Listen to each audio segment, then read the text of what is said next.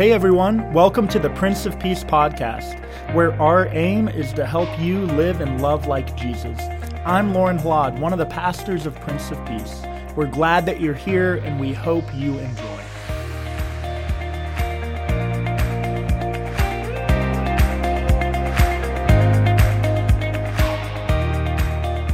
Hey there and welcome to the podcast. This year's Easter message was preached by Pastor Jonathan Eilert, and it focuses on the journey of Peter, the disciple of Jesus, and what the resurrection meant for him, and even more so, what the resurrection means for all of us.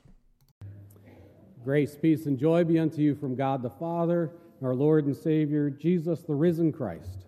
Amen. I had a great conversation a couple of weeks ago. And in the course of the conversation, I said to the person I was talking to as I was making some theological point, I said, that was really good. I think that's going to be my Easter sermon this year. And I had that thought in my head for a few weeks, and suddenly it was gone. And it just wouldn't come back to me. And I've been going through this last week thinking, what on earth am I going to say on Easter? I've got to have that thought come back, and it just wouldn't. And it finally got to the point that we're doing our devotions the other day, and I'm reading the gospel story for today. And I said, I've got to focus in on some specific details in the story this year. That's the way that I'm going to have a sermon.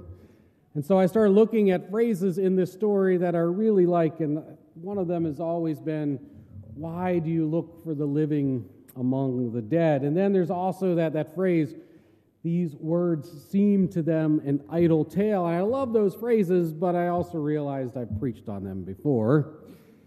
After 22 Easters of preaching, it gets more challenging to find those words in the story that really stand out for you that you haven't already talked about. But then we came to the end of the story.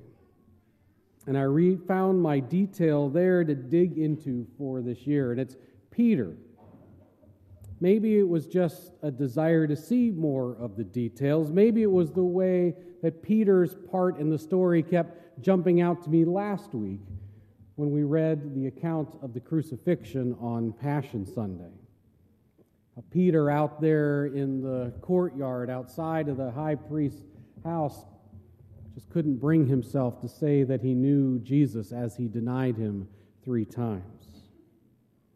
And one of the reasons that it did is that I can't hear that story anymore without picturing the courtyard outside of the high priest's house in Jerusalem and the statue of Peter and his accusers that stands there. And reading this morning's story, I also have the image of an empty tomb that we saw in the Golan Heights. It's far from where Jesus would have been buried, but it's a great representation of the kind of tomb described in our gospel story. Of course, we also had our women at the tomb, but that's probably not the enduring image for today. So back to Peter in the courtyard on Friday.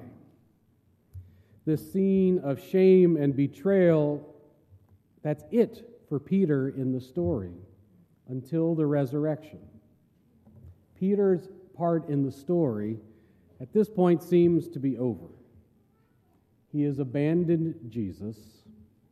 There's no going back. Undoubtedly, Saturday was a day filled with regrets, what ifs, fears about what could still happen to them at the hands of the Roman authorities. And probably also at that point, some beginning thoughts about moving on and rebuilding from there.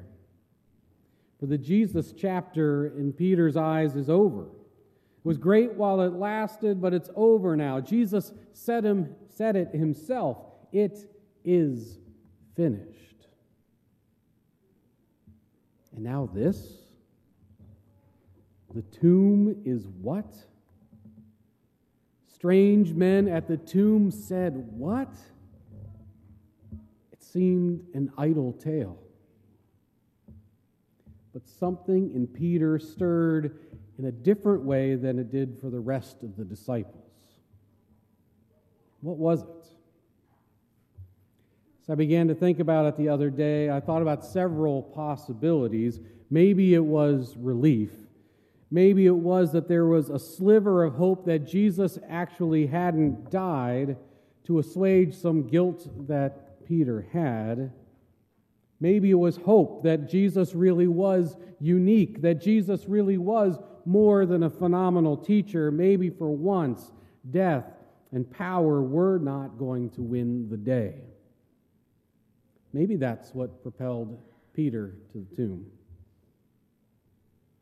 Or maybe, still at this point in the story, maybe at this point he's still unable to see, as he and the other disciples have been unable to see all the way up to this point.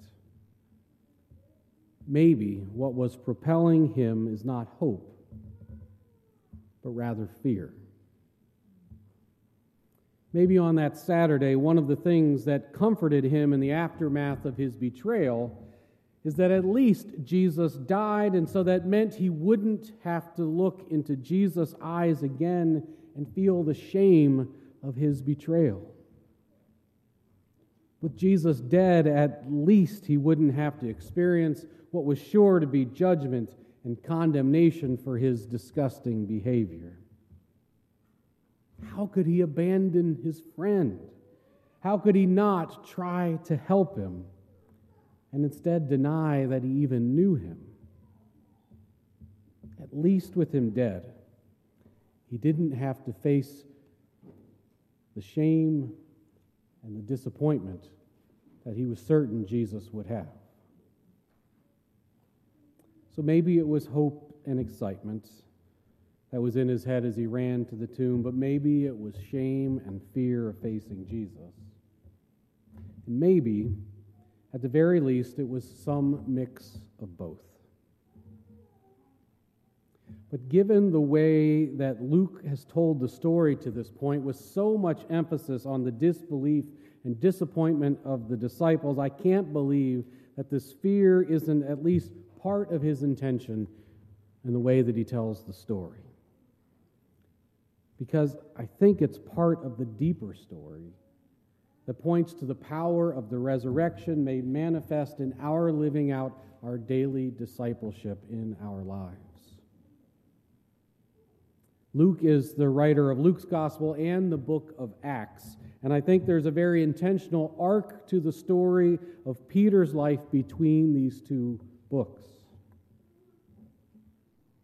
It's the Peter of Acts that is the same Peter that in Luke never really understands.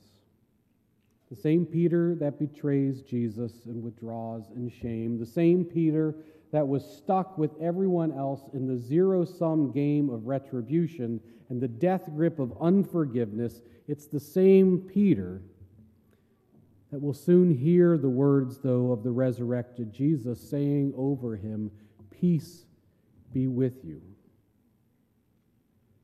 The zero-sum game of retribution that has no outcome but judgment and death is itself put to death as the risen Christ appears to Peter without judgment, but rather with love and forgiveness in his eyes.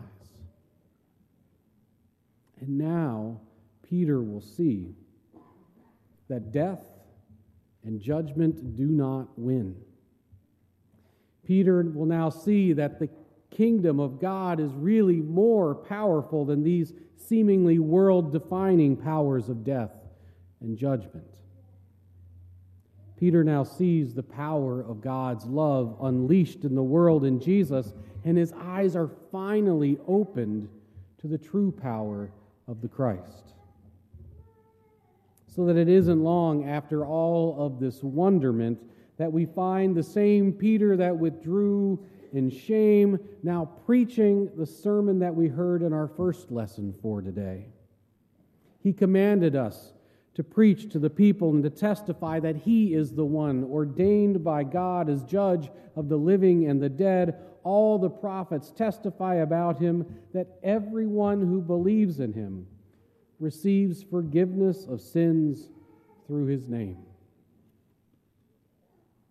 In Peter, we have this example of what it means to trust in the Easter story. Like Peter, we live in a zero-sum world of death and judgment. But in the resurrection, God proclaims the world instead to be a place of redemption. Because in the end, love and forgiveness are the ultimate answers. And we can say that we believe it, we can even feel that way towards others often, but the rubber really hits the road for us when we stand in Peter's shoes. For far too often, we trap ourselves in the zero-sum game of unforgiveness, defeat, and death. There's no hope for me. I'm just too far gone.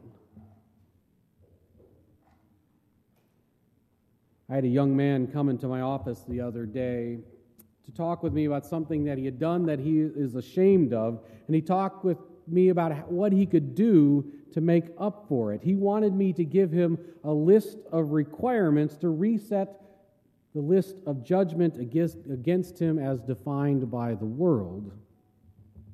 But it was a list by the world's standards that I simply could not give him. But as I saw his faith that day, I found myself praying that his faith would be the ultimate awakening that he would experience. I began to pray that, like Peter, he would look into the eyes of Jesus and see love and forgiveness born out of the resurrection power of God. I prayed that he would hear these words of peace and love that have the power to free him of his unforgiveness and to empower him in his discipleship in the world. This is my Easter prayer for all of you. I pray that as you find yourselves in the shoes of Peter, that you don't get stuck in the downward stare of shame and death. I pray that the Spirit will help you to raise your heads, to look into the loving eyes of the risen Christ and see the joy and the possibilities of living life in his love and forgiveness. I pray that, like the first converts in Jerusalem, you'll hear these words that Peter preached from Psalm 16 as words of promise and hope, as he shared them that day to the first who believed in the power of God's love and forgiveness in Jesus Christ. He said, "I saw the Lord always before me, for he is at my right hand so that I will not be shaken. Therefore my heart was glad, and my tongue rejoiced. Moreover, my flesh will live in hope. For you will not abandon my soul to Hades, or let your Holy One experience corruption. You have made known to me the ways of life, and you will make me full of gladness with your presence." Amen. Thanks for tuning in to the Prince of Peace podcast. I hope that today's message has brought comfort and inspiration to your life. Have a great rest of the week.